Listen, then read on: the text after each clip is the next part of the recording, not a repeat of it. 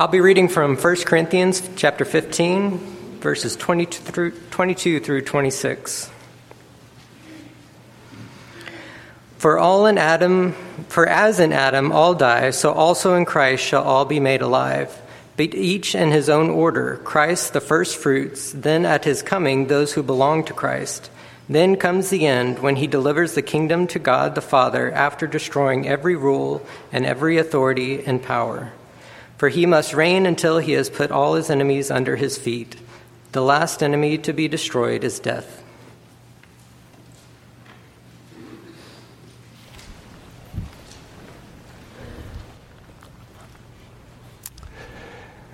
Hasn't it been a great day to be a part of the Katy congregation? It's a wonderful thing to see this morning 14 additional deacons installed, and somebody said, I think the number is 36 that are serving as deacons now here uh, at, at the congregation here. We're thankful for you and for your work, those of you who are deacons. We're also blessed with 11 elders, and all of this is setting the stage for us as a congregation to be able to do even more in reaching the lost, in bringing people to Christ, and in building up the body of Christ.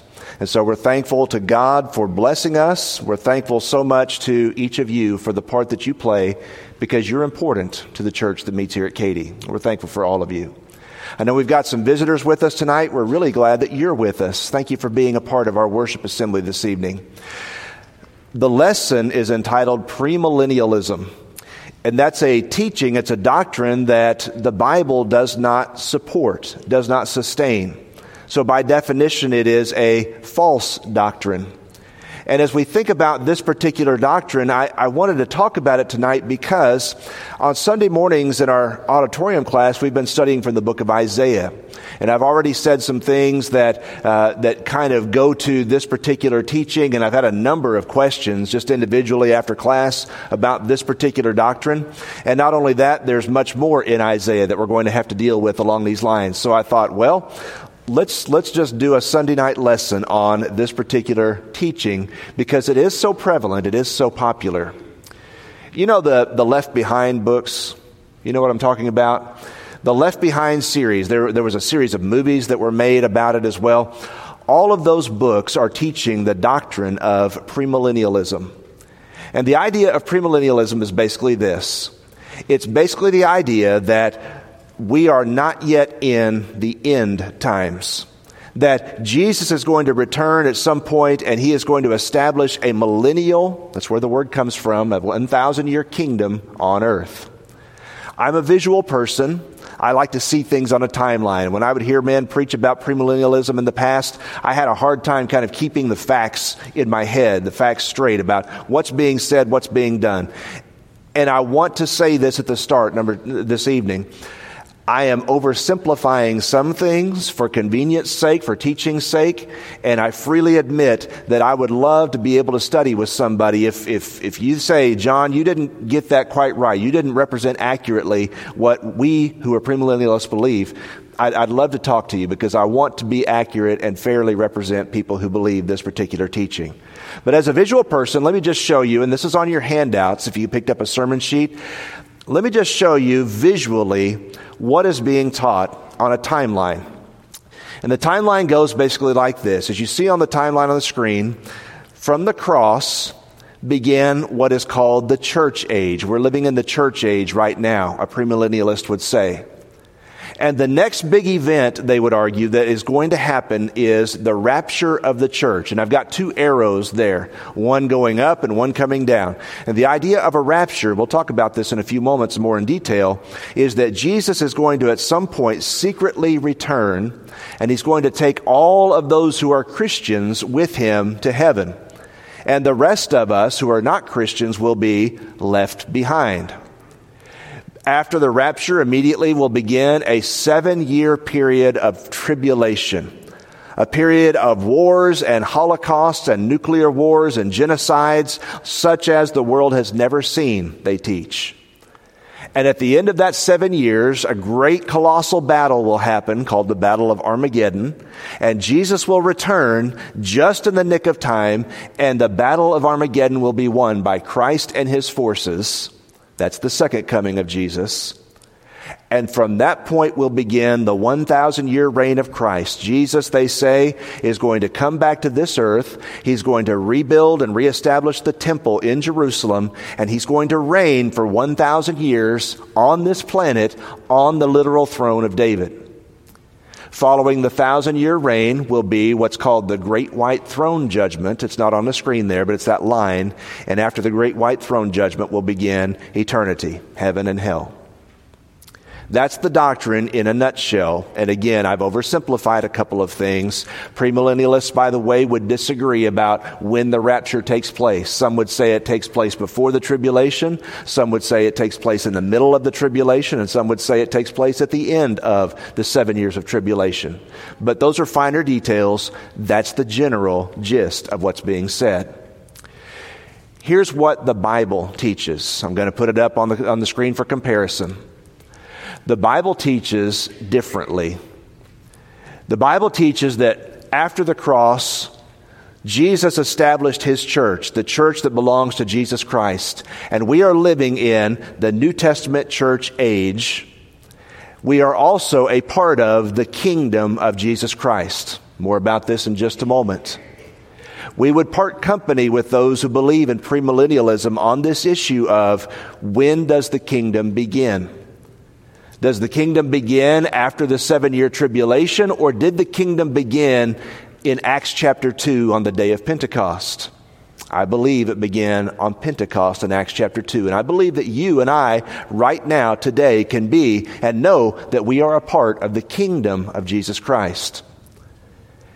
One day, the Bible teaches, Jesus will return from heaven and all of those things you see over on the right side of the screen will take place in rapid succession. There will not be years between these events. They will all take place on the same day. The resurrection of all the dead, both good and evil.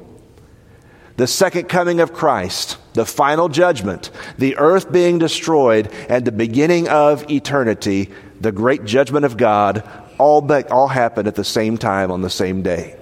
The Bible teaches that. With that in mind, and again, that's on your handout if you picked up a sermon handout on the way in, so you don't have to try to draw these notes if you don't want to. That helps me to kind of compare and contrast.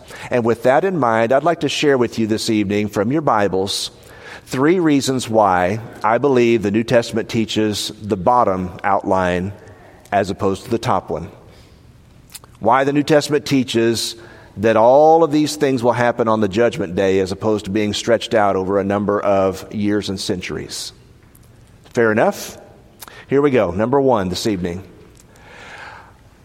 I believe that premillennialism misses what the Bible teaches about the kingdom of Jesus Christ. And this is no small matter. It's not just academics. It's not just semantics. It's not just somebody deciding that, you know, I feel differently or that's the way you see it and that's not the way I see it. Either we're in the kingdom of Jesus Christ right now or we're not. Either Jesus is king right now or he's not. There is no, you know, maybe it's both ways. That's not the way this works. And as you think about what a premillennialist would believe about the kingdom of Jesus Christ, as I mentioned a moment ago, they believe that we are presently in the church age. There are Old Testament prophecies about the kingdom. For example, Isaiah chapter 2, verses 1 through 5, a passage we recently studied in the auditorium class. There are passages like Daniel chapter 2 verse 44. In the days of these kings, God himself will establish a kingdom which will never be destroyed. It will not be left to other men. It is a kingdom that God's going to establish. And the question is, when did he establish it? The Old Testament talked about it. When did it happen? A premillennialist would say that the Old Testament does not even bring up, does not even mention the church. Let that sink in for just a minute. They would say the Old Testament does not bring up the church age. The prophets did not foresee it.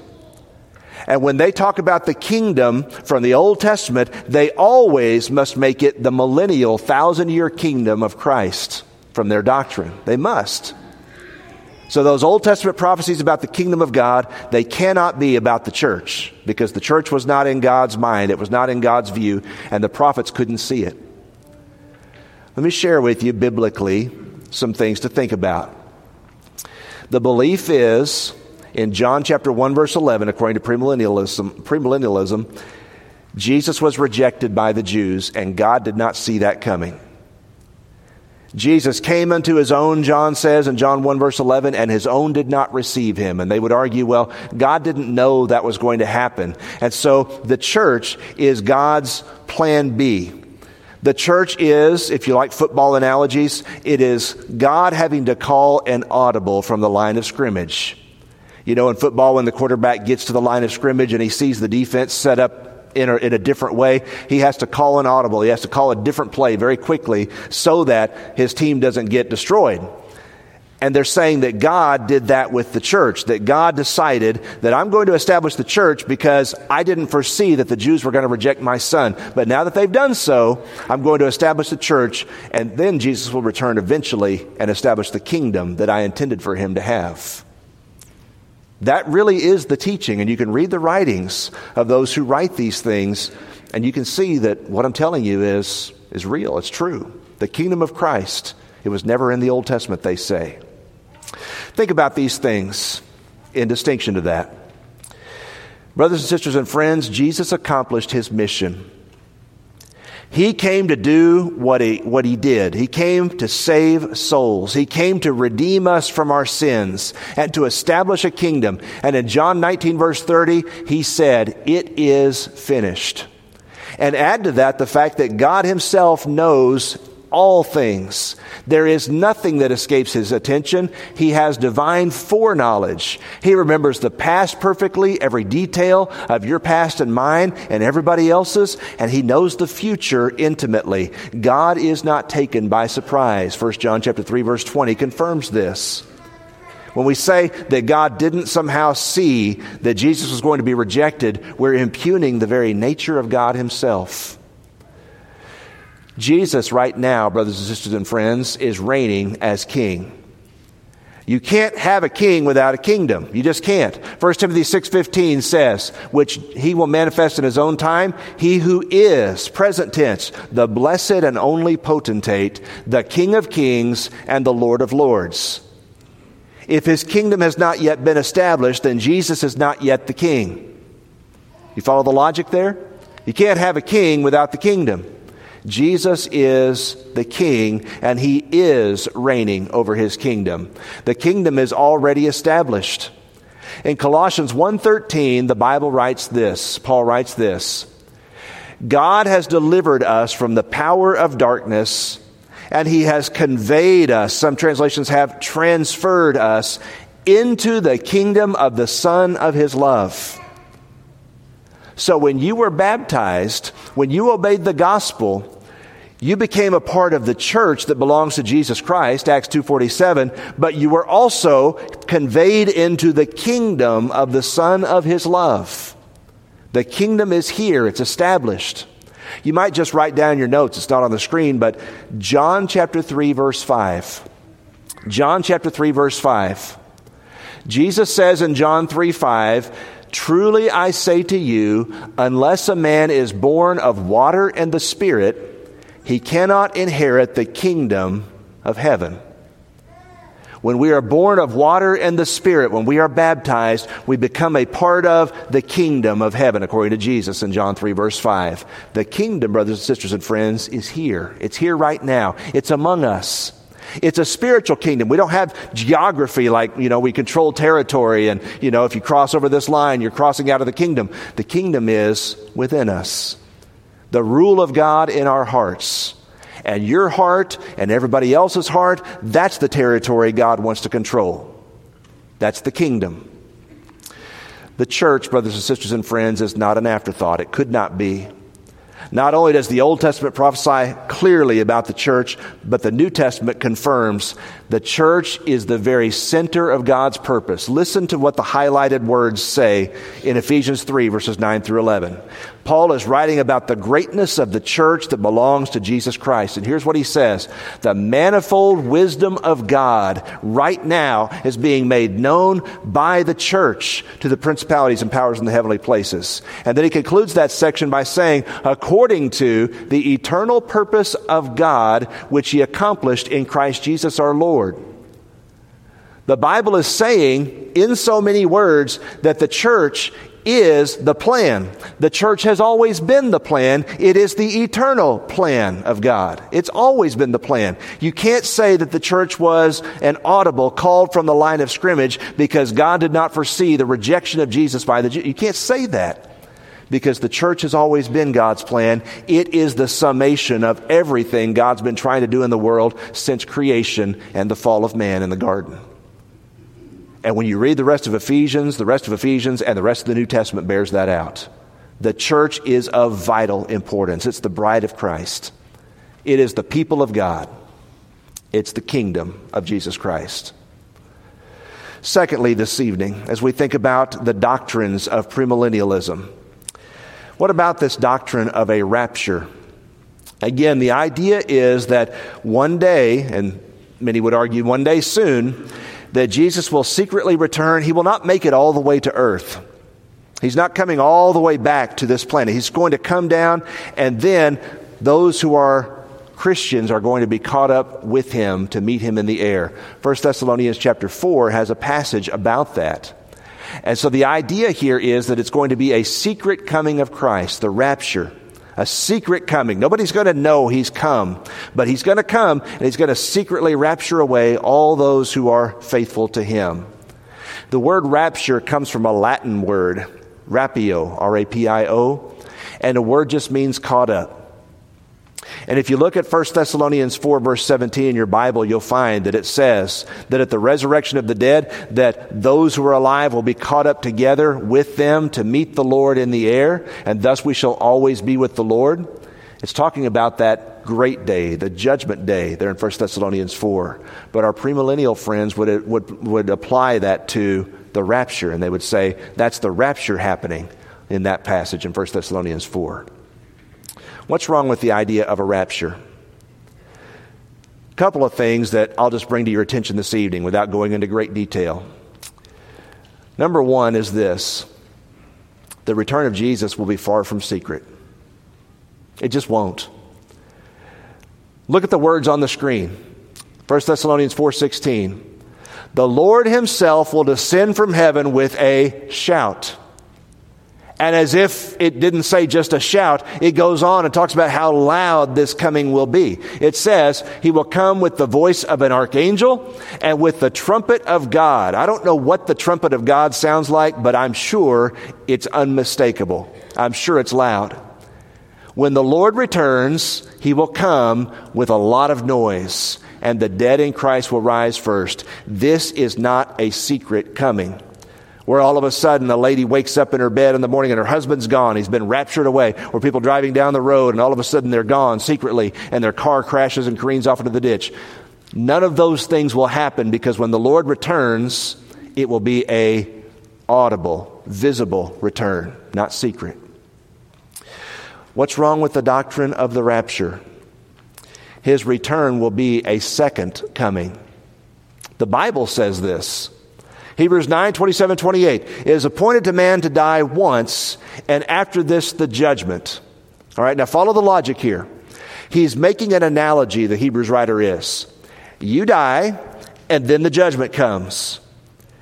Christ was offered once to bear the sins of many. And then he's going to appear a second time apart from sin unto salvation. Notice the language of Scripture. When Jesus returns, it will be a second coming. When you go back to the screen that I was showing you earlier, I'm going to have to do this because I didn't plan for it in my, in my PowerPoint slides. How many comings do we have of Jesus? There's one. There's another one. There's this one back at the, at the ministry and the cross of Jesus. So you've got, if we're counting, one coming, two comings, and three comings. You see that? The doctrine of the rapture teaches that Jesus will return secretly, but that's not the second coming. What do you call it then? It's a problem that has to be dealt with and is insurmountable, by the way, when you look at what the scripture teaches in Hebrews 9 27 28. His return will be a second coming. As you continue thinking about what's wrong with the doctrine of the rapture, The Bible clearly teaches, brothers and sisters, that when Jesus returns, his return will signal the end of the world. This world is not going to continue at the return of Jesus. And I know that because of passages like 2 Peter chapter 3 verse 10. The day of the Lord will come like a thief and the heavens will pass away with a roar. The heavenly bodies will be burned up and dissolved. The earth and the works that are done on it will be exposed. The idea here is that everything we've bought and stored and invested in, all of it is going to burn up one day. And he goes on to ask in 1 Peter chapter or 2 Peter chapter 3 verses 11 and 12, if this is true, if all the stuff that you have is all going to burn up one day, what manner of persons ought you to be in all godliness and holiness of life? When Jesus returns, that's the signal that there's no thousand year reign, no thousand year kingdom that's going to be established on earth at that time. When Jesus returns, that's judgment day. That's the day in which we meet our Lord. Third, this evening, as we think about the idea of premillennialism, Premillennialism teaches a, and I'm going to call it this, a doomsday view of the world. Things are getting much more difficult, much more dark, and, and, and, a premillennialist will say, This is all prophesied. And they'll open passages in Revelation, for example, and they'll show you, see, the, the things that you're seeing happen politically, the, the wars that you're seeing happen around us, all these things are prophesied, and God said this was all going to happen before the end. And they're all pointing to the fact that this seven year tribulation is going to happen and it's going to be a terrible time. You don't want to be on earth during the seven year tribulation, they would say. A doomsday view of the world. The idea of the tribulation is that there's going to be a seven year period, they say, prior to the second coming of Christ that will outdo any Holocaust. Things will get worse than they've ever, ever been, and they've been pretty bad in many different cases in history. They argue that the Battle of Armageddon that you read about in Revelation 16 will take place at the end of this. It's going to be a colossal battle, and then that Jesus is going to return and bring ultimate victory. He's the one that's going to return and put an end to all this, and people are going to beat their swords into plowshares and their spears into pruning hooks, and everybody's going to be at peace because of the millennial reign of Jesus Christ. So, when you listen to someone who believes in dispensational premillennialism, you'll hear somebody that believes that things are getting worse and worse and worse, and this was all prophesied, they'll argue. I don't disagree that things may be getting worse in our world. I don't believe that the Bible says that there are signs that precede the second coming of Christ. In fact, quite the opposite. A couple of things about this doomsday view of the world. A lot of this circulates around an identity, a person that, that uh, premillennial friends would call the Antichrist. And they would say he's a very savvy, suave political leader, and he's going to gather the nations up, and they're going to, they're going to all uh, join forces with him, and he's going to lead them. One problem with that is that Antichrist in the Bible is not just one person. Read the following passage with me 1 John 2.18. Children, he wrote this 2,000 years ago, by the way. Children, it is the last hour. That's interesting that John would say that 2,000 years ago. It's the last hour. You're in the end times. You've, we've been in the end times for 2,000 years. Since Christ ascended and the church was established, we've been in the last days. It's the last hour, and you have heard, he says, 2,000 years ago, that Antichrist is coming. So now many Antichrists have come. Therefore, we know that it is the last hour. What does he mean?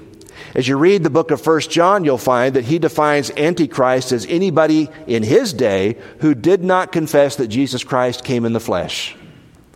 Anybody who believed in the false doctrine of Gnosticism was Antichrist.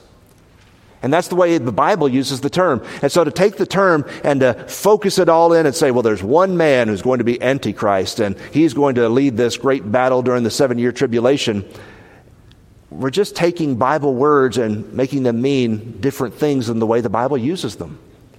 There are a lot of antichrists, according to John. Even 2,000 years ago, there were many.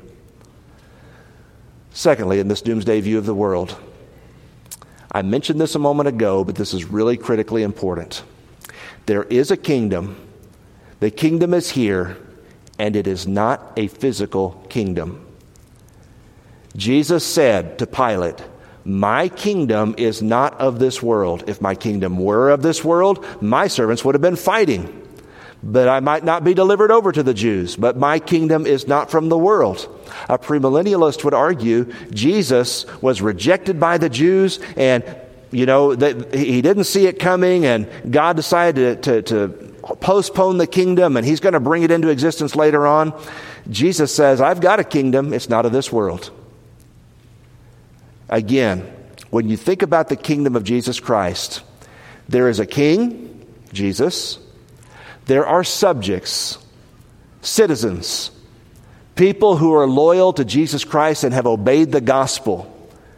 The Bible says in Philippians 3, verse 20, when you become a Christian, your citizenship is in heaven. So you've got a king, you've got citizens, you've got a law. The law of Christ, the perfect law of liberty, James 1, verse 25. And you've got a geographical area, the hearts of men. You see, the kingdom of God, the kingdom of Christ, is unique in this respect. You don't have to have geographical boundaries. All you have to have is somebody, and it doesn't matter what country they find themselves in, somebody that says, I want to follow Jesus, I want to obey the gospel. And when you do that, you become the territory of the kingdom. You become the geographical area of the kingdom. And you carry the kingdom around with you everywhere you go. And what we pray for as the people of God here in Katy is that the kingdom of God might increase exponentially, that more and more souls might give themselves to Jesus because that's how the kingdom grows. It does not grow at the point of a sword. It does not grow by annexing territory. The kingdom of Christ grows when we teach the Bible and people believe it and obey it. The kingdom of Christ. It exists, it's here, it's now, and you can be a part of it. And you can live as a citizen of Christ's kingdom. We're not looking for a millennial kingdom, a thousand years, uh, that's going to last for a thousand years on earth. We're not looking for a rapture of people that are going to secretly disappear. We are looking for the second coming of our Lord, a day in which all the dead will rise. Everyone will be, will be uh, before God in judgment on that day. That's what the Bible teaches about the end resurrection, second coming, final judgment, destruction of the earth, eternity beginning. All of those things happen at once, according to Scripture. I hope this lesson has been helpful to you. Again, I don't want to misrepresent anybody, and I don't want to be unkind, and I hope I've not done that this evening. But these things matter because it matters what you believe the church is. It matters what you believe the kingdom is all about. It matters when Jesus says things like, seek first the kingdom of God and his righteousness, and all these things will be added to you. Matthew 6 33. It matters. These are not just academic arguments. It matters how we live our lives and why we do what we do and why we talk to people the way we do and the things that we say when we talk to people. These things matter. When you're baptized, you become a part of the church you simultaneously become a part of the kingdom that belongs to Jesus Christ. Maybe you're here tonight and we can help you obey the gospel. Believe in Jesus Christ, confess that He really is the King, He's the Son of God. Repent of your sin, be baptized. That's how citizens of the kingdom are made. If we can help you do that tonight, if we can help you to, by, by praying for you, praying with you, won't you make your way forward down the aisle while together we stand and while we sing?